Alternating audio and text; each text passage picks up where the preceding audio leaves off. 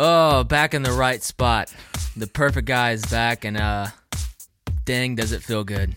Yeah, I have to say, I just I try to measure up on the intro, and I feel like uh, the last episode I just butchered the whole thing. So I'll, I'll admit it. I'll admit I failed. That's all right. I mean, not everybody is the perfect man. But now you're back, so you have an opportunity to address our audience uh, for the first time this year. What's really been on your mind? I don't know. I've really, really been into fudge rounds lately. Fudge rounds with a glass of milk on the side.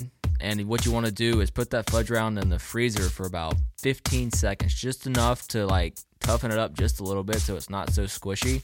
And then that uh that side glass of milk that polishes it off really well. I think you told me that's that's what you replaced your uh, C4 with, right? Your pre-workout is yeah, not- I just hit up a fudge round real quick. Two of them actually. Two of them is like the key, and then the milk really, really make sure you don't throw up when you uh, when you're working out. I want to refer you back to our nutrition podcast. You may want to go revisit that uh, a little bit. Well, I, I don't I don't listen to it. So we're starting off uh, starting off a new year. Um, I guess we're gonna have to say that for the entire month. Of According to Hunter, this is still just the first episode of the new year. Apparently, every episode in the month of January is the first episode of the new year. first episode back for 2018. Hunter, it's March. No. so we're gonna get a chance to hear Hunter today uh, talk about something I think is really this is a this huge dude is really passionate about what he talks about on this this Yeah, post. well, it's a huge debate. I mean, it, people feel like, and I think maybe this is referencing something he's going to say later on, is they feel like they've reached their prime at 16, you know, which is a pretty, it's a pretty pathetic viewpoint. But I'll be honest, it's one that I actually was trapped in for a really long time Yeah. too.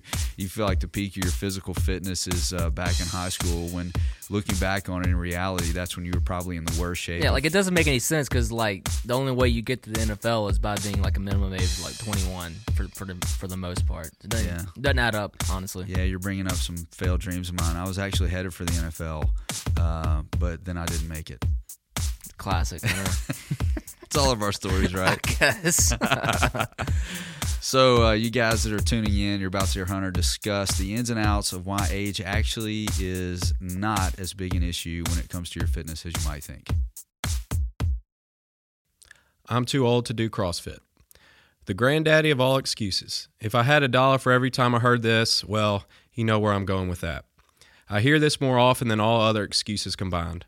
I would like to think that people are just saying this as a token excuse, and I think that many of them believe that they really are just throwing out an excuse. However, I believe that most people deep down really believe that they are too old, and this breaks my heart.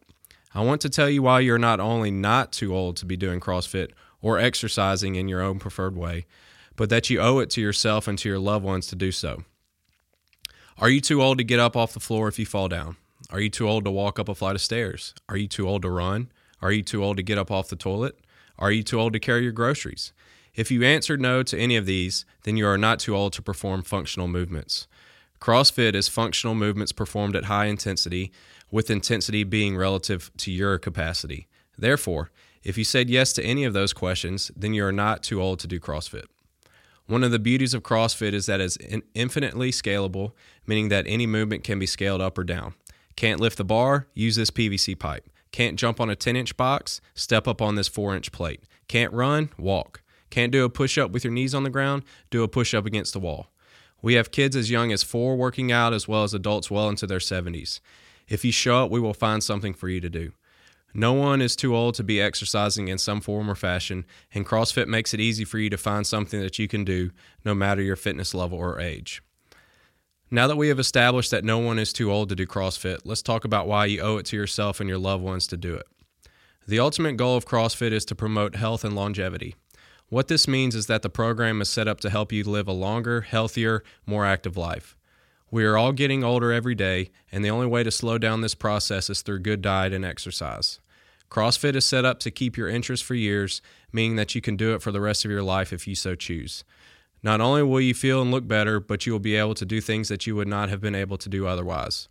There are countless stories of people who have improved their blood work drastically through CrossFit, people who were protected from major injury from a car wreck or other trauma because of the muscle built in CrossFit, and people who were able to enjoy their vacation more because of the things they were able to do because of CrossFit. The longevity piece is something that many other fitness programs do not offer. Doing the same routine or a super high intensity re- regiment can get you results for a while, but eventually burnout or boredom set in. If you can find something that you do consistently outside of CrossFit for 20 plus years, then by all means go for it.